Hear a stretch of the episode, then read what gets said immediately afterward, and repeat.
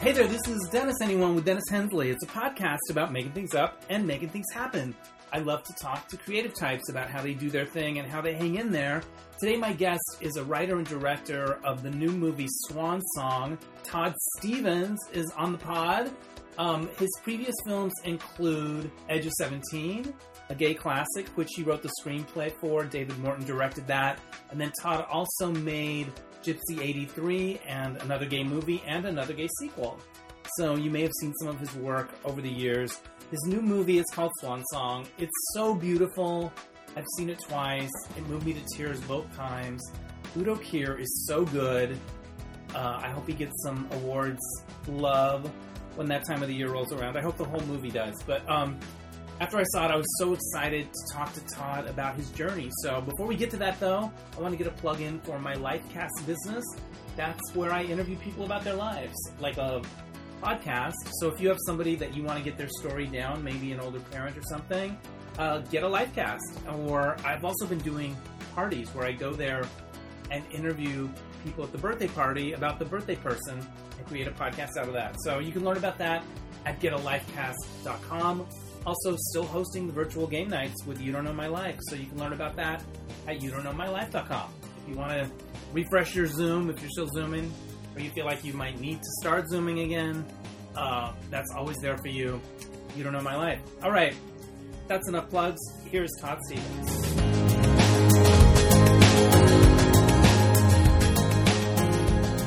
All right, joining me via Zoom, it's Todd Stephens, the writer director of the new film Swan Song, which I loved. Hi, Todd Stephens. Hey, Dennis, how are you? Good to good to see you and hear I you. we were going to do this in person, but I woke up with a head cold, and I was like, I don't want to, I don't want to take any chances. So you were going to be my first in person, but here we are. We're zooming it. It's okay. Zoom it. Let's zoom it. Zoom Let's away. zoom it. Uh, so I've seen your film twice. I really love it so much. I love that even more the second time. I find it very moving. Um, how would you describe the synopsis to somebody that you just met? Um, a sort of elevator pitches. It's about a formerly flamboyant hairdresser that escapes his nursing home and takes a long walk across a small town to style a dead woman's hair for her funeral. I love it. I love it. And, And uh, Udo Kier is the star who plays uh, the main character's name is Mr. Pat, and that's Udo. And then um, we have uh, Jennifer Coolidge is kind of his like uh, former arch nemesis, and Eve uh, Evans is in there, and Michael Urie, and it's a really amazing cast that I'm so proud of. um, it's based on a real person. Um, tell me about that. Yeah, the real Mr. Pat was um, somebody that I started noticing when I was a little kid, you know, like going around my hometown of Sandusky, Ohio. And um, there was this like, every once in a while you would like spot like the peacock, you know, sort of walking around downtown. And um, I didn't quite know what to make of it as like a 10 year old, but I just knew that like that part of him was me, you know? And, Wow. and um, he, he was very flamboyant and, you know, would wear like, you couldn't tell if it was a man's pantsuit or woman's pantsuit. He had like cocktail rings on every finger, like a, a velvet fedora, and he smoked um, one of those long brown More cigarettes. Right. Um, and uh, I, you know, I didn't know what queer was at the time, but he basically defined queer. You know, as I as I learned as I got older. Um, when I when I got up the nerve to go to my small town gay bar, which is called the Universal Fruit and Nut Company. As Um, it should be. Yes. Um, the first time I got the nerve up to go there, I opened the door and something was glittering and sparkling on the dance floor, and I turned and there was Pat, this man that I had seen, you know, since the time I was a little kid. And I felt like I had arrived, that I was home and that I had found my family, you know.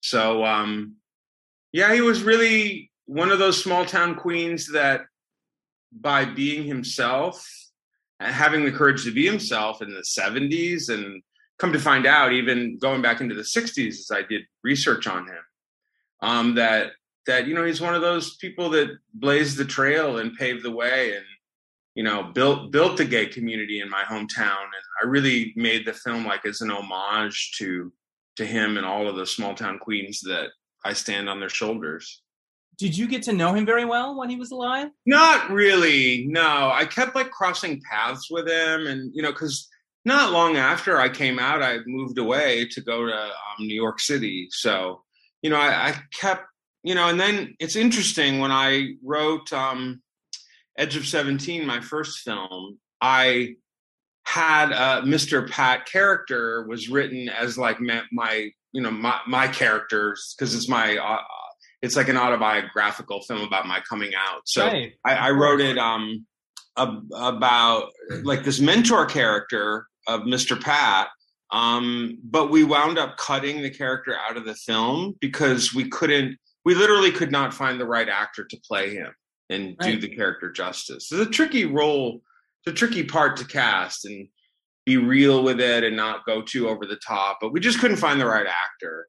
And um, so there was a part that Lea DeLaria played in the film that um, of like the boss at the amusement park. Yeah. And um, so we wound up kind of like um, upgrading Lea's part because she was so great and um, giving her all the Mr. Pat scenes. So she kind of became the mentor in the film, which was also very real because like that, you know, that the Angie, I had this um, fabulous uh, dyke name and I don't know I should say that. I'm sorry, but I um but um you know this like out loud and proud woman um that uh was my my role model. So eh, so Lea played that um the Angie character. So, you know, I, I mean I was really disappointed because like the Mr. Pat character in Edge of 17 was one of the things that really inspired me to have the courage to kind of tell my story. Yeah. And um it got cut out and uh, so all of these years i've had this story in the back of my mind that i wanted to finally do mr pat justice. So in the end credits you say thank you to everyone for the pat stories. So yeah. did you go around with a recorder and say tell me your pat stories i did yeah. Because i remembered certain things you know and i and i did meet him some but mostly like admiring him you know from afar but yeah, I talked to his sister Janie, who's still alive, and um, his niece Sarah, and his nephews, um, and you know all of his family. I talked to, you know, a lot of Pat's friends are dead. A lot of them died from AIDS. You know, even in yeah. a small town like Sandusky. But the ones that were left told me all kinds of amazing stories, and um, I put lots of those little details in, into the script. So what yeah. surprised you? What surprised what, you when you went to start learning about him? Um, one thing that surprised me is that it's interesting. Um, when I was doing the research on Pat originally for Edge of 17, I went to meet Pat and he had just had an aneurysm and he was like in uh, uh, intensive care, like um, uh, unconscious. So I didn't get a chance to speak to him. Oh, but wow. I hung out a lot with David, his lover David, and yeah. uh, in their house before it got torn down. They had this like fabulous, like completely over the top house with chandeliers and you know foot long shag carpet and and and oil paintings of their poodles and all that kind of and a spiral staircase and all right.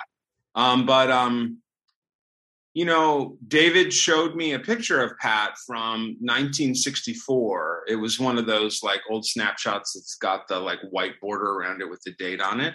And Pat was sitting um a, as a woman, you know, like was sitting on a stove with her legs crossed and smoking, you know, the the brown cigarette.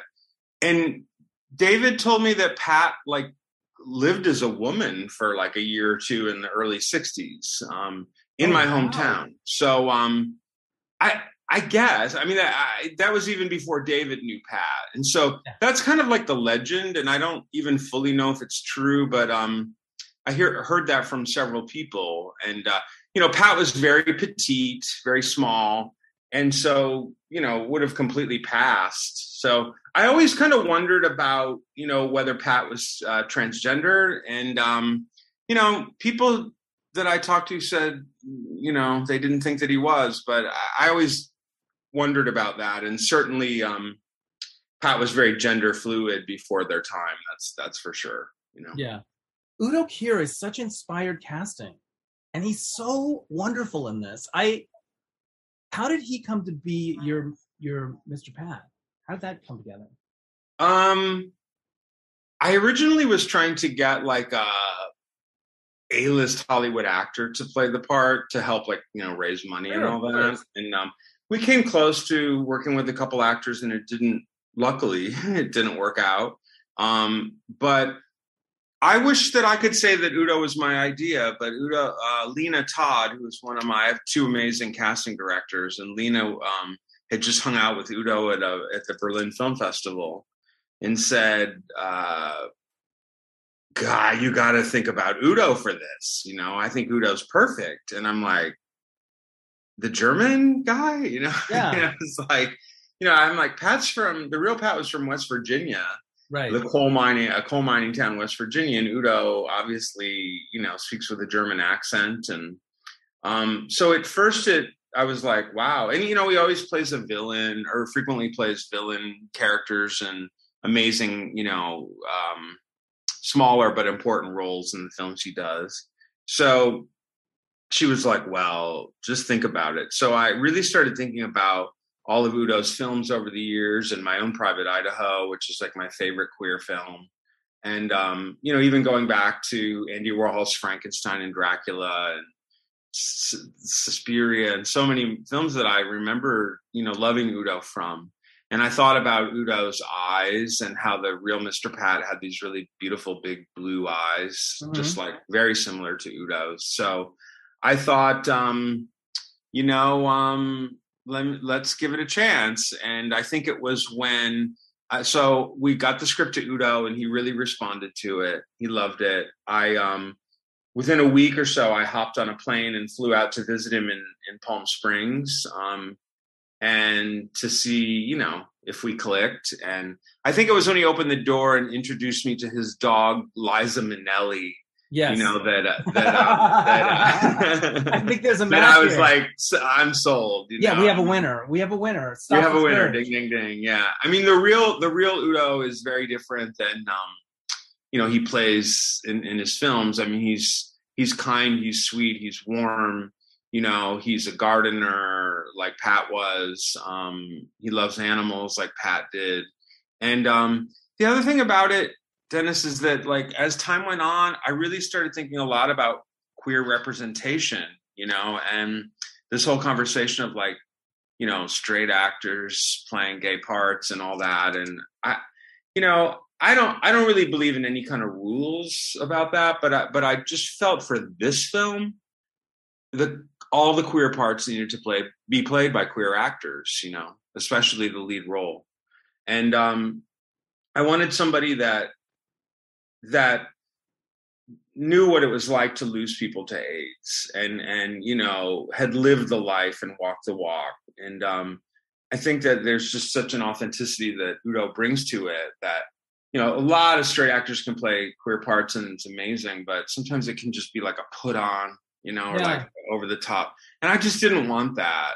I think that since it, we were dealing with a flamboyant, eccentric character with Mr. Pat, it could have, you know, you go one step too far, whatever, and it, it's just like over the top or doesn't feel real or natural. So, Yeah. um, yeah. So, so when we met and hung out, like I, I knew he was uh, instantly, you know, I knew he was the one, and um, he he was really involved in helping getting the film made because we it was a hard movie to to get money for you know just like it always is you know but um but you know people it's like about this marginalized character. First of all just making films about senior citizen protagonists are, is a challenge money wise in general let alone you know uh you know faded flamboyant you know uh queer character hairdresser like at the end of their life in a nursing home so, you know which he where it's where he is starting out at the beginning of the film. So um we had to do it like very grassroots style and did a kickstarter campaign. And um udo was kind enough to invite me back to his home. He lives in this like converted mid-century modern library that's like full of amazing art and you know mid-century modern furniture it's kind of like a museum That and um, awesome. he he um, let let me shoot this uh, uh, Kickstarter video in his house with him. And, you know, we looked in the camera and said, you know, please give us money. Yeah. you know? And um, that's really what helped get the movie financed. Uh, so he's really, and by the time we shot the film, a year after we had met, we were friends, you know? And um, I think that that, and we still are. I mean, we talk on the phone almost every day. And uh, I think that that relationship and that trust, you know, and that year long conversation we had about Swan Song and Mr. Pat is really what contributed to what I think uh, is just such a incredible performance that Udo gives in the film. Uh, the friends that I were watching that I watched the movie with the other night, we just talked about how you let it breathe, like, and you let him. You he's just fascinating to watch.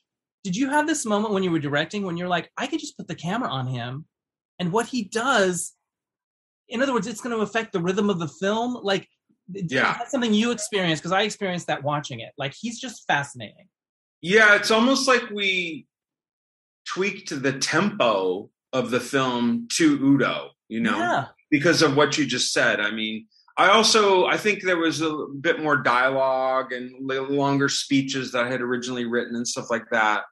And when doing a deep dive into Udo's films, realizing that he says so much without saying a word, you know, and um and let's just kind of like slow it down, take our time, and just let Udo, you know, be Udo or you know Yeah. do his thing. And um, yeah, I mean, it, and it did it did mean I wanted it to be one of those films though that took its time. You know that there was just like maybe even took a tangent or two, or you know, on on a journey and. That, that's kind of how life is, you know, and it was nice to slow it down a little bit. Yeah, well, my friends and I really appreciated that about the movie. Um, Sandusky is your hometown. How many movies have you made there? This is my third one. Um, I come from a small town in Arizona, and I think I always had that daydream of going and making a movie there. But you've you've done it. Is it meaningful? Does it move you to do that? Yeah. Yeah, I Apart mean- from the story and you know the world, but is it fun to bring something glamorous to your hometown or to we're going to put on a show, kids? Like, what's that like? It's really a dream. It's really like a dream come true. You know, you're you're sitting there shooting scenes on in locations that you grew up in, you know, as a little kid, then you that you maybe as a queer kid in a town like that that that was pretty conservative back then, you know, and walking down the street the same street where maybe somebody called you a fag or whatever, and now you're like on that same street shooting a scene, you know, with Jennifer Coolidge. Yeah. Um, it it's like a dream come true. But uh, you know that my town has really transformed their attitudes about um, gay, you know, life and um, LGBTQ plus, you know. Uh, issues over the years when i first went back there to do edge of 17 um, it was a totally different story. That was like 20 years ago. right. And um, we actually made the decision. You know, I was like back home, kind of. I had moved off to New York City and was like away for 10 years and then came back home to make this movie. And um, m- even my own parents asked me not to tell people what the movie was about, that it was Wow. a gay story, you know? And, um, and we decided to kind of we made like a production decision to create like a fake script and you know i remember on my powerbook 180 laptop you know like selecting the word rod and change all to rhonda and printing out a fake script you know what i mean and um and Yes. and it it was like it was actually pretty soul crushing you know i mean that's a whole other story which i'm uh, totally happy to talk about but um it was really tough you know remembering how homophobic and racist um you know people not everyone but a lot of people were still were at that time still and Right, um making making a movie is such an industrial thing to do, and you need the locations to.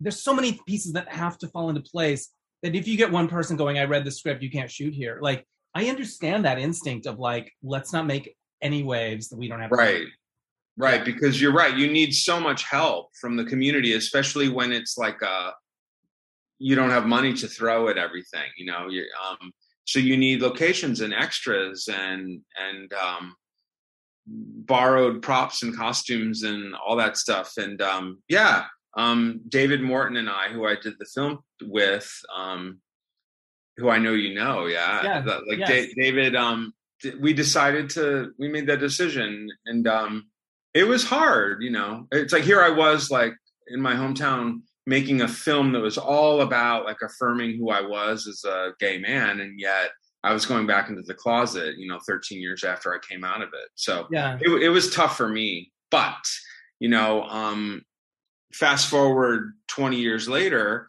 when i went home to make swan song and i arrived there in the middle of the third annual gay pride film festival downtown which was like you know giant tents and celebrations and everybody was dancing and my friend um jim Obergefell, who uh the supreme court case Oh you know, yeah. um, course. uh, that is the reason we're all like able to get married. He he Right. Jim actually grew up on Central Ave on my same street, like a block away from me, and we went to the same school. And he was there, and it was like, wow, you know, um, times have changed, you know. Yeah. And you know, there's pride flags waving in Sandusky all over town, not just on Pride, all the time. And it, and you know, this time around, we were welcomed with open arms, and everyone knew that you know the lead character was a uh, gay man, and people remembered Mr. Pat because he was really beloved in the community. And it's like, oh, my aunt Phyllis used to go to him. My mother went to Pat Yeah. You know so it it just showed me and so everybody like helped out so much. I mean people donated spare bedrooms for udo and me and all my cast and crew to stay in because we didn't have money for hotels. It was really low budget.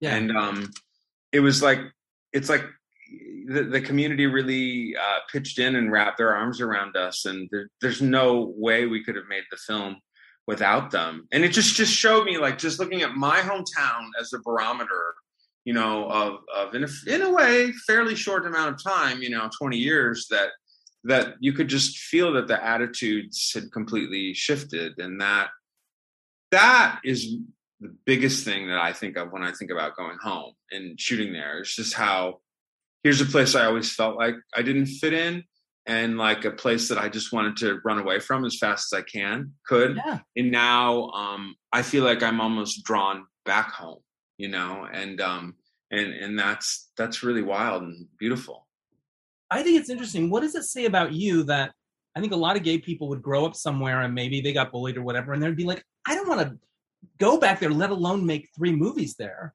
What is it about you that like didn't let Sandusky fade to the back?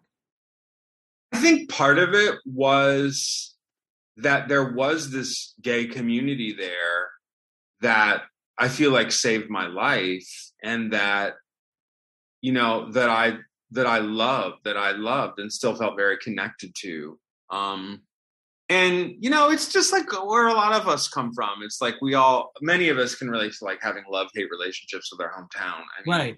I also grew up on Lake Erie and the water and like, you know, downtown. It's beautiful. Like it's an actual beautiful place. There's this amusement park called Cedar Point, which is the best amusement park in the world. And I'm like a roller coaster nut. Yeah. And so like I'm very I was always interested in the history of my hometown, even when I was like a little gay boy, like going to the local museum downtown and all the old ladies like telling me stories about the town and stuff like that. I just always like loved it, you know. That's why in a way it kind of broke my heart when when I would get bullied and stuff and there would Yeah. be like hard hard times. So um cuz I always like ha- I always loved it too. So yeah, there's a special spirit about that little town.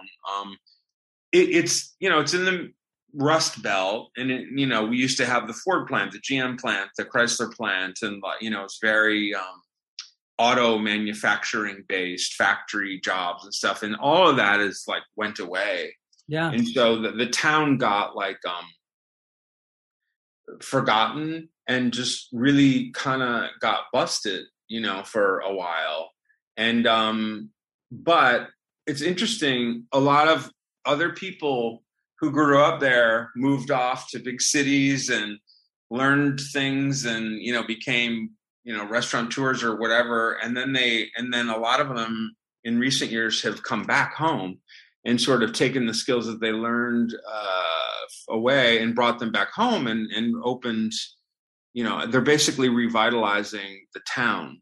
And um that that also was a big interest in just a big uh, influence on like writing the story right. this dead thing that starts off dead inside and sort of slowly reawakens and comes back to life you know that's my hometown and that that's what i wanted to do with mr pat. And that's in a way was me too. Yes, you know like that that because um i hadn't made a movie in like 12 years before this. Yeah. And uh and so I I mean I have a good life. I've I I married to the same amazing man for well, we haven't been married this long, but we've been together for 30, I can't even count anymore. 37 years or something. I don't oh know. It's my crazy. God, Yeah, Todd, yeah. that's amazing. I know, I know. Yeah, we met at the Fruit and Nut Company in my hometown. Holy smokes. know. What do you Yeah. do when you're not making movies? What's that? What do you do when you're not making movies?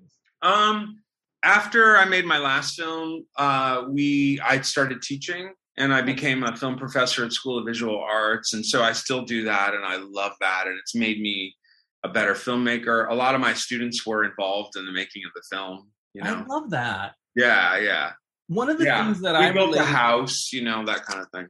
I love it. One of the things that I related to it is this feeling of, oh, I've been put out to pasture.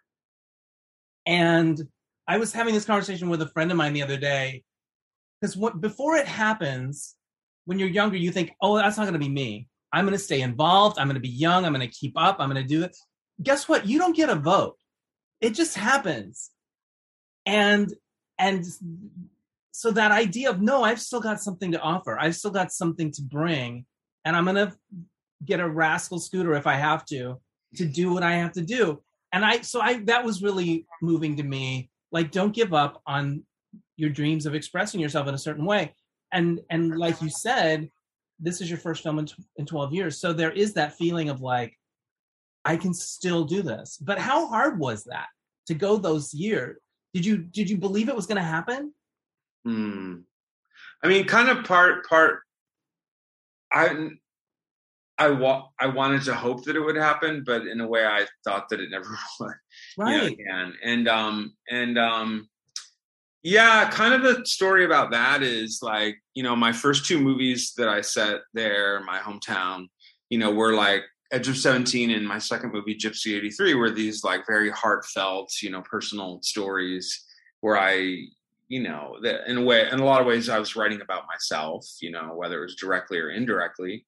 And um this weird thing happened with you know edge of 17 david and i made that movie and it's like we we didn't even really know what we were doing in a way. I mean you know we we just um we didn't have any expectations. We we just like set out to make the film and we didn't know a lot about film festivals and you know what i mean? It's like we just didn't have any expectations. So then it got into you know outfest and frameline and started winning awards and then it got into sundance and picked up and you know it it was like wow you know it it, it did way better than i think we could have ever dreamed Right. um, but then, so then I made my second film, Gypsy '83, and I think I probably had now I had like these similar expectations for how I hoped it would go, right. and um, it didn't go that way. It was like um, it was a film about a relationship between a straight woman and a and a gay man, but who were best friends, but had this like intimate um relationship you know not not involving sex but just this i was trying to explore like intimacy and friendship and love between a straight woman and a gay man and Right. um when um when it came time to when finish that movie and try to get it distributed and stuff like distributors would say things like um oh well it's not gay enough you know or like I, it's it's like this this this goth woman and this goth kid. It's like these two, a man, uh, you know, a woman and a queer man. Like, uh, what is the movie poster? I don't know how to sell that. You know, Be, because back then, twenty years ago, pretty much anything with gay content was only sold to gay people. You know, like Right. um, you know and we used to even david and i you know with edge of 17 and also gypsy 83 it's like you know you always hoped that it would like what we used to call like cross over to like Right. non-queer audiences but um it pretty much never did then and now it's like a completely different world you know like that you know you can find things like it's a sin and you know on on hbo and all these amazing shows that um are much more mainstream and not just you know on the uh, tucked away on the gay video store shelf or at a queer film festival um but anyway that the the gypsy 83 like it, it just didn't it wound up finding like a cult audience and it still has its fans but it like commercially it didn't fly in the way that i had hoped.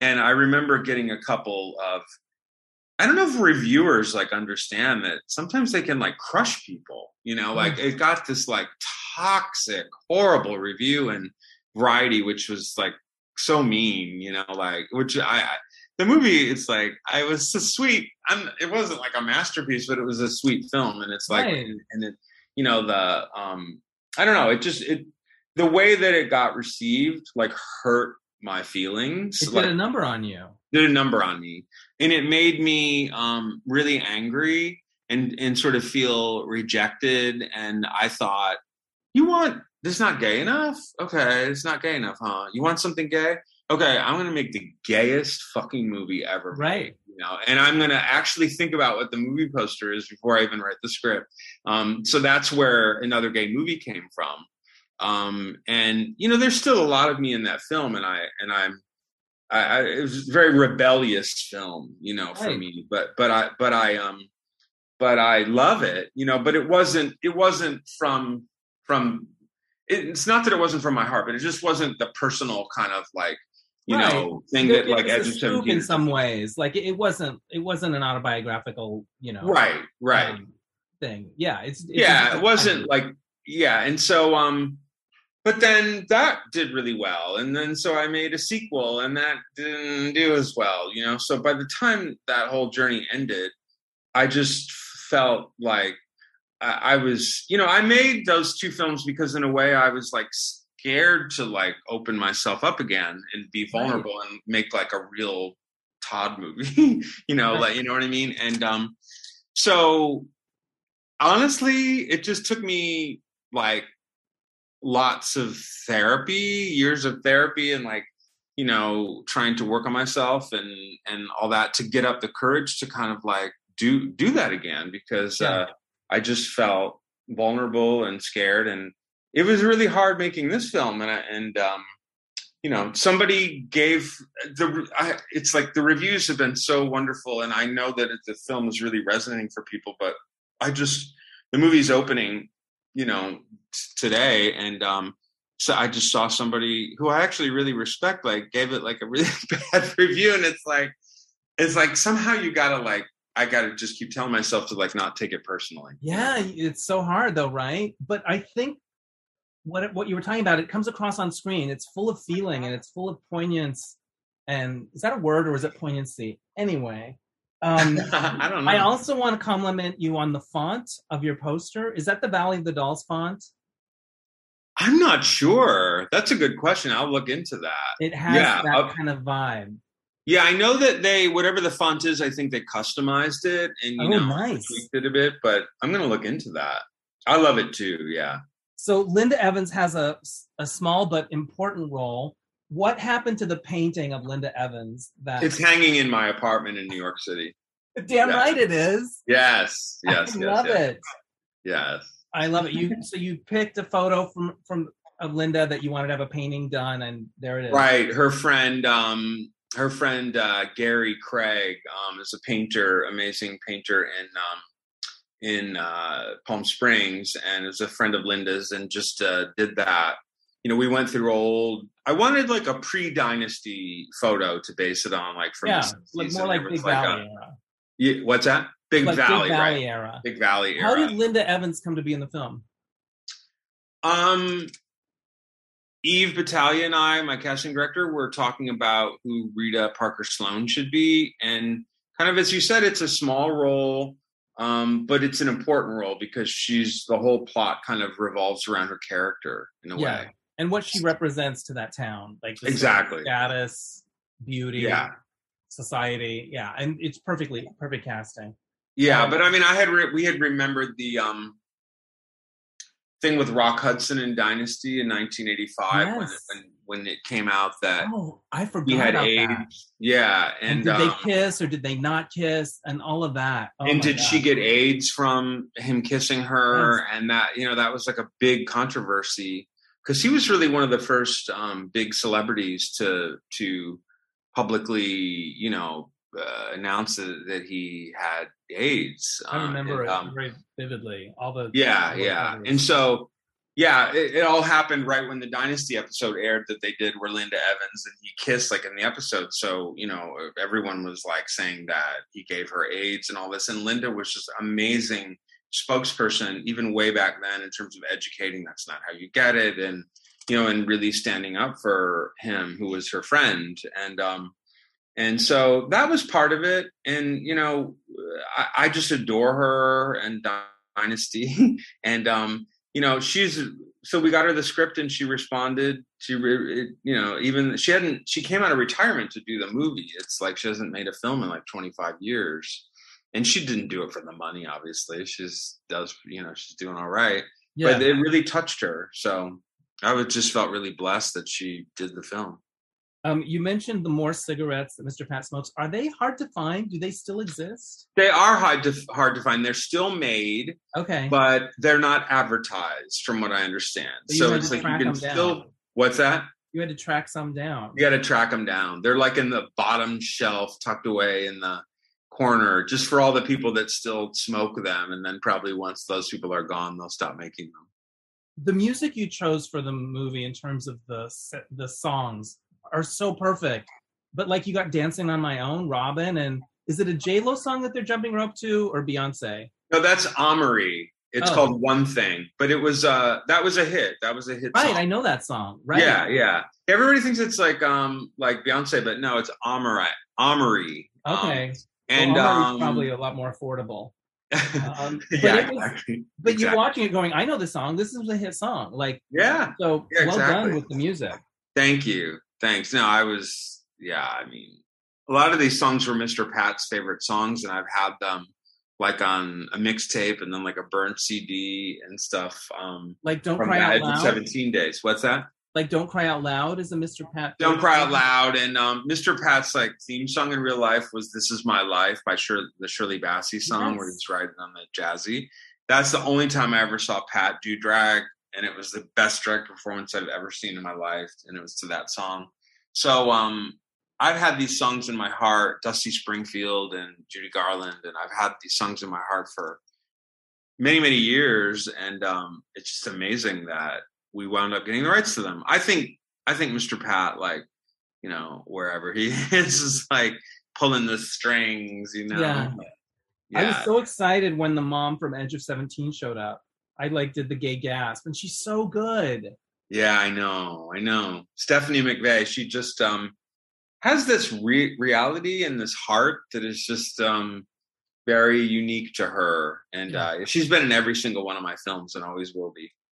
You do something with the movie, which is you're able to look at where gay culture has come and where we are through this story, and and like at one point, Mr. Pat is looking at a gay couple with kids playing in the park and going, "Look at this! I can't believe it." And then my favorite line in the movie, or the my favorite exchange is, he says, "I wouldn't even know how to be gay anymore," and his friend says, "Tell that to your pantsuit." And I I just laughed out loud both times I saw it. But it was a this story is a great way to look at where we've come. Um, did you realize as you were writing, like, oh, this is another theme that I want to explore along with Pat's story? Yeah, I I knew that I didn't want being gay to be like a conflict. Like here's this, you know, Yeah. flamboyant guy that's walking around and everybody's like giving him shit and you know all Yeah. that. I, because that's not even the way it is in my town anymore. Um, Right. but it's almost like for Pat, someone who's probably been tucked away in a nursing home for seven years and you know hasn't he he hasn't been out in a long time, so he's he's back out seeing. He's used to being marginalized. and he's used to being part of that secret club that we all used to be part of that you know um, where we had to go to our safe spaces in the fruit and nut company to hold hands or dance with our boyfriends or else we would could get killed you know i mean and um and and pat I, I think maybe comes out like expecting that world to still be that way Right. and um and it isn't and it's almost like being gay is so normal now in many ways that like i think to someone like pat that almost like freaks him out a little bit you know it's like almost like wow how, you know how do i fit into this? Is just not my experience. How do i Right. fit into this? I think he's happy about it but he's also it's bittersweet because he's also somewhat resentful to some extent that that will obviously never be his life you know, Right. his life is almost over so and so he paved the way for it. what's that He paved the way for it by being. but he paved the way but he doesn't even know it you know Yeah. he doesn't he doesn't really know it And then there's a gay bar that's closing, and yeah Mr. Pat says, "Where will we dance?" And I was like, "Oh, oh, oh," know, you I know. know. I know. It's true though. Where you know, it's like right. it's amazing that, uh, as his friend Eunice says in the film, um, who needs the fruit and nut when, when they can hold hands at Applebee's? You know, Right. and uh, not that anyone would want to go to Applebee's, but whatever. But uh, but um, but um, these places are are becoming extinct. You know, yeah. that they're going out of business all, all over the place because I, you know, we all know, you know, it's just a variety of factors, and it, you know, you, you can be yourself, not everywhere, but in a lot of places without being in that cocoon uh, um, of queer space, and um, I don't know. It's amazing in a way that we don't need those places as much, but it's also really sad because kind of going back to what I was saying before, it, there was a family, you know, the gay community in so many small towns, big towns. It was like we had to come together, and um, and we were tight, and we were like a a, a, a beautiful chosen family um, that is now melting, you know, and sort of becoming fragmented. Um, that's not true everywhere, but it is in my hometown. You know, there's still a gay bar, sort of. They have drag shows, but Right. it's not it's not the same and in the in the com- the gay community is not the cohesive family that it used to be Yeah. and um and uh it's beautiful and sad at the same time Yeah. Um, you write, "Thank you, Thorna," at the end of the movie on the credits. Who's that? Thorna is um we were staying in my brother and my sister-in-law's house that was um the the I'm glad you asked that was um their uh, their uh, my sister-in-law's grandmother who who was the local um witch in my hometown who was also a member of the yacht club and everything and she would have society ladies come and she would read their tea leaves you know Oh, wow. and she ran this bed and breakfast, you know, like almost like an Auntie Mame kind of character Yeah. in my hometown. And so um, all of these things. Kept, so we were shooting the. We Udo and I were living in that house. The scene where uh, when the coffin with Linda Evans and stuff was shot, like right in the next room to Udo's bedroom in that house. While so there was like this whole funeral set up when we were like there sleeping for several. Yeah, nights. you were living there. Wow. Yeah. Okay. but um but all of these magical things kept happening and um thorna was like a clairvoyant and you know kind of like spoke to the other side and i f- honestly felt and you know you could laugh or this sounds corny or whatever but I love this I- stuff. I'm I in. Honestly felt like she was a conduit to, you know, here we were in my hometown making a film about dead people. You know, Yeah. Mr. Pat's gone, David's gone, so many of his friends are gone. All you know, a lot of my friends that when I when I came out, um, Michelle Martin, Dan Sandani, you know, like so many of my friends died of AIDS, even in a little town like Sandusky Right. and um i f- you know we, we were paying homage to them and i and i f- i felt them you know like i i felt i felt like i was like rousing the the dead in a way and, and the, rousing the spirits and um i i in some sort of corny way like i felt like thorna since she was like a connection to to that other side and um I don't know. I can't explain it. It was just a, it was just a feeling. But I, it's like it's ridiculous, but I also know it's true. That's wonderful and really Yeah. interesting. And there's Yeah. something even just watching it, there's something really special and alive about it. Um, I think Udo and the film deserve award consideration, and it's one of those ones that I hope everyone sends around when the screeners and all that stuff are going around. Thank you. But I've also observed this thing where the gay movies that do well in the awards circuit try to not get any gay on them until it's too late. You know, like they premiere, they're the Moonlights, they're the Call Me by. There's a strategy that happens. They're not at Outfest. They're not, Mm-hmm. Mm-hmm. and it's almost like they want to tell the world or the film community or the voter people, we're not in that. They don't want to be in that ghetto or whatever. right. This right. is something I relate to in my own work. Sometimes I feel like, in terms of the overall industry, that because what I might write about is gay, it's not even a script. It's like a lamp. It's like it's it's something else. Um, Yeah. I'm not sure what my question is, but I hope that this finds a lot of awards buzz and love, and I think it deserves it. And any thoughts you have about what I just said? yeah, yeah, I do. I totally, totally know what you mean. Um, I'm lucky that with this one that um, I have this really great distributor uh, called Magnolia Pictures, and yeah, uh, and the the the list of cities that you're playing, I was like, post pandemic, this is amazing. yeah, thank you. But we have, you know, it's it's sad that we weren't able to play Outfest because they're literally opening like a week or two before um, the festival starts. Yeah, but Outfest did a um uh, but they've been playing queer festivals all summer ever since they acquired it. And i made it really clear to them you know i want to play queer festivals. And um and and they they were so 100% down with doing that you know? So a lot of them were virtual because of covid which- right. That's how I know, first saw it yeah, but it's played at new Newfest and just and all all over the place. Um, Frameline, you know, it's done all of those festivals, and um, I know what you mean. I don't. Yeah, it's like they don't want they they want. I, I the imagine gay that off of there are some later. people in Hollywood that would look at your movie and based on the quality and saying, okay, we got an awards movie here. Let's not go to the gay festivals because it. oh, that's sad. That's just sad. But, but right, and Yeah. so um, it's a bummer.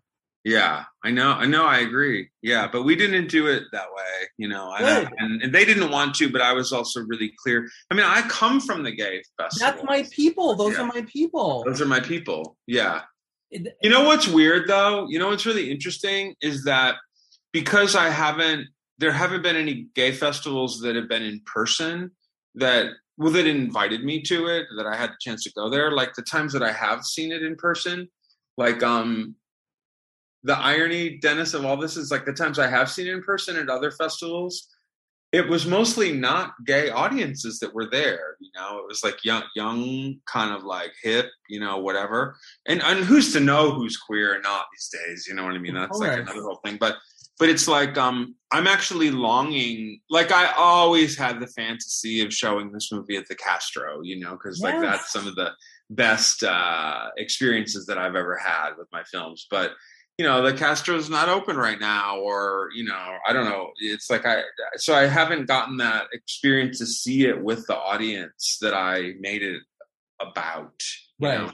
so like i'm i'm still like longing for that moment but i i think that audience still exists i i don't know but it, you know things have changed in the 12 years since i last put a movie out and it's just it's just a bit of a different world so Yeah, I think that's interesting. Um, when you you came out of the gate with Edge of Seventeen and stuff like that, were you ever really angling for a Hollywood career where I like I want them to I want them to hire me to do a Lindsay Lohan movie or whatever it is? You know what I mean? Or were you always like I want to make my things in my way and Yeah. I'm not I'm not gonna chase that. yeah i never was interested in that i mean like at a certain point i thought like do i move to la or do i stay in new york you know what i mean and then and um no i'd rather do the you know so i decided to stay in new york and you know make the films that i want to make and and like and teach you know to help me pay the rent kind of thing Um, Sure. so you know i'm not probably not going to be getting rich, you know, anytime soon. But but but I don't care. I, you know, it's like I, that's not why mo- many of us are doing this. You know, it's like I, I'm doing what I want, trying to say what I want to say, and Yeah. um, and I have no regrets about that at all. I love it. What do you love about teaching? Um, seeing kids discover how to make films and collaborate and work together. You know, um, uh, yeah, like the moment that they figure out how to start talk to an actor and and having an actor do something in a scene that they're shooting that like you know surprises them and they get that look on their face like wow you know like um yeah just seeing i get really close to my students and i teach like first second year first year third year and and i'm a thesis advisor so by the time um, they graduate some of them i know really well and it's just incredible to see having taught them in first year production and you know what they have seen you know what the answer is? It's like seeing them find their voice you know? Like Yeah. like from from first year through you know the four years of college and by the time that they're um i try to encourage them guys write what you know. Tell your secrets you know like take your quoting carrie fisher take your broken heart and turn it into art. That's the most like um that's the most resonant stuff. And a lot of times you know when you're 18 years old and you're just coming into film school you know a lot of people aren't ready to do that i, I wasn't uh, at that time but but but you know over the next like four years they they get that courage to really express themselves ultimately and that that's the, my biggest joy is like helping them in some small way try to unlock themselves Yeah. Tell people how they can see your movie. Well, um, it's opening this weekend, um, which is um, uh, it's opening today. Oh God, I'm going to start getting nervous.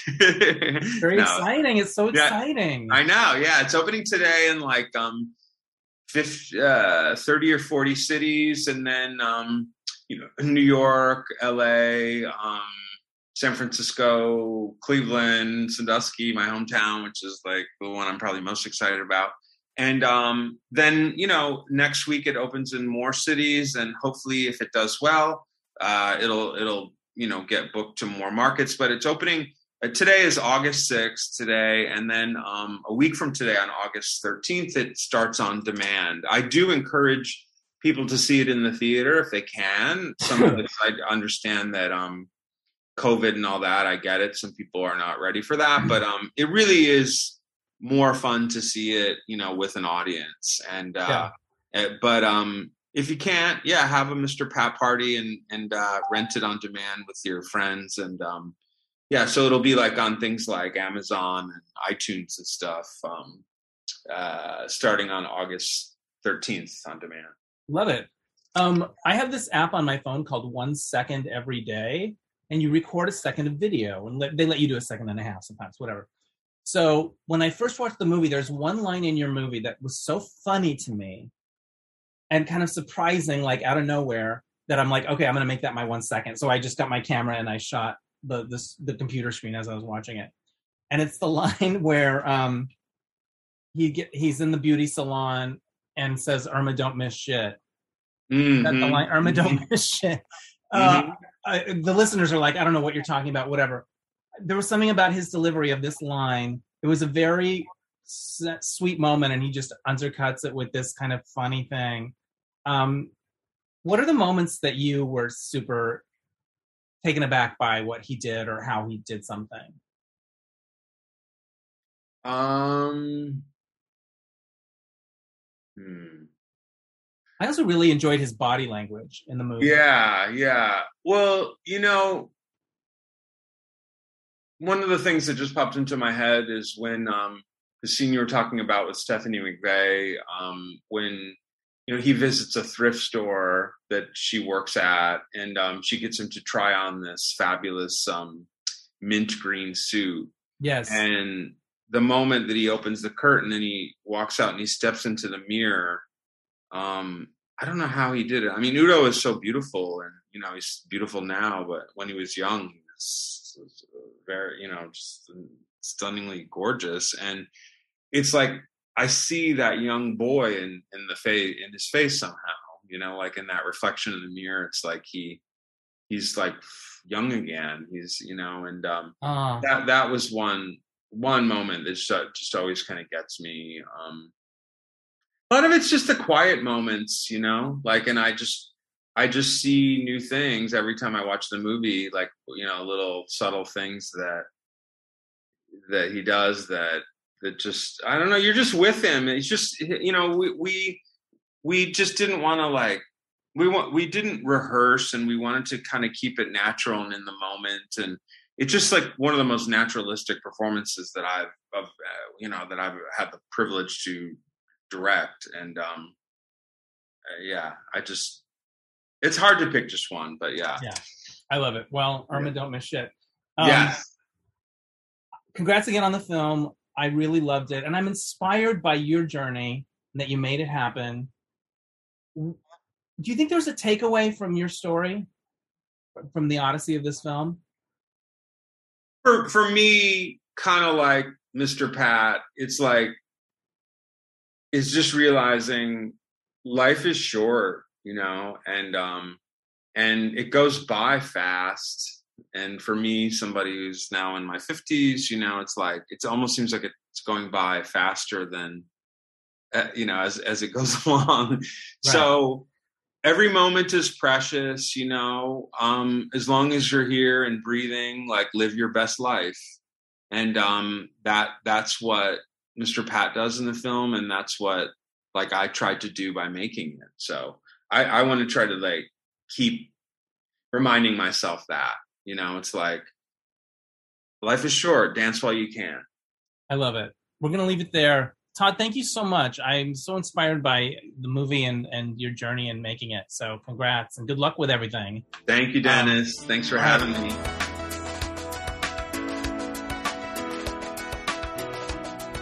Thanks again to Todd Stephens. Check out his movie Swan Song. You're going to love it. I know I did. All right, so this happened. Uh, I think the last time I did this, I talked about the What's Up Doc screening that I went to, um, where Peter Bogdanovich did the Q and A. Well, I also went to a Clueless screening with my friend Glenn uh, a week a week or so ago, I guess, and um, Alicia Silverstone was there for a Q and A, and Amy Heckerling zoomed in and was big on the screen, which was great. So the movie, I don't know if I've seen it in years, but it's just delightful, and it was fun to hear from the two of them. I interviewed Alicia like three or four times during those years when that was happening. Before then, and then with Clueless for I think I did. I know I did Detour a couple of times. I think I did 17. Like there were a few different magazines I interviewed her for. Um, I remember her being very sweet and also just young, you know, and she was working so hard at the time. And that's something she sort of talked about with Clueless. She had just been moving, making movies back to back to back, and um, and Clueless was another movie, albeit a very special one. Um, Amy Heckerling talked about how she had originally written it, I think perhaps for television, and then then expanded it out to be a film, but it was sort of languishing. And Scott Rudin at Paramount kind of saw the potential of it, and and was instrumental in making it happen. So I just read a big long article about Scott Rudin in New York Magazine. I love an expose about a monster. I, I can't.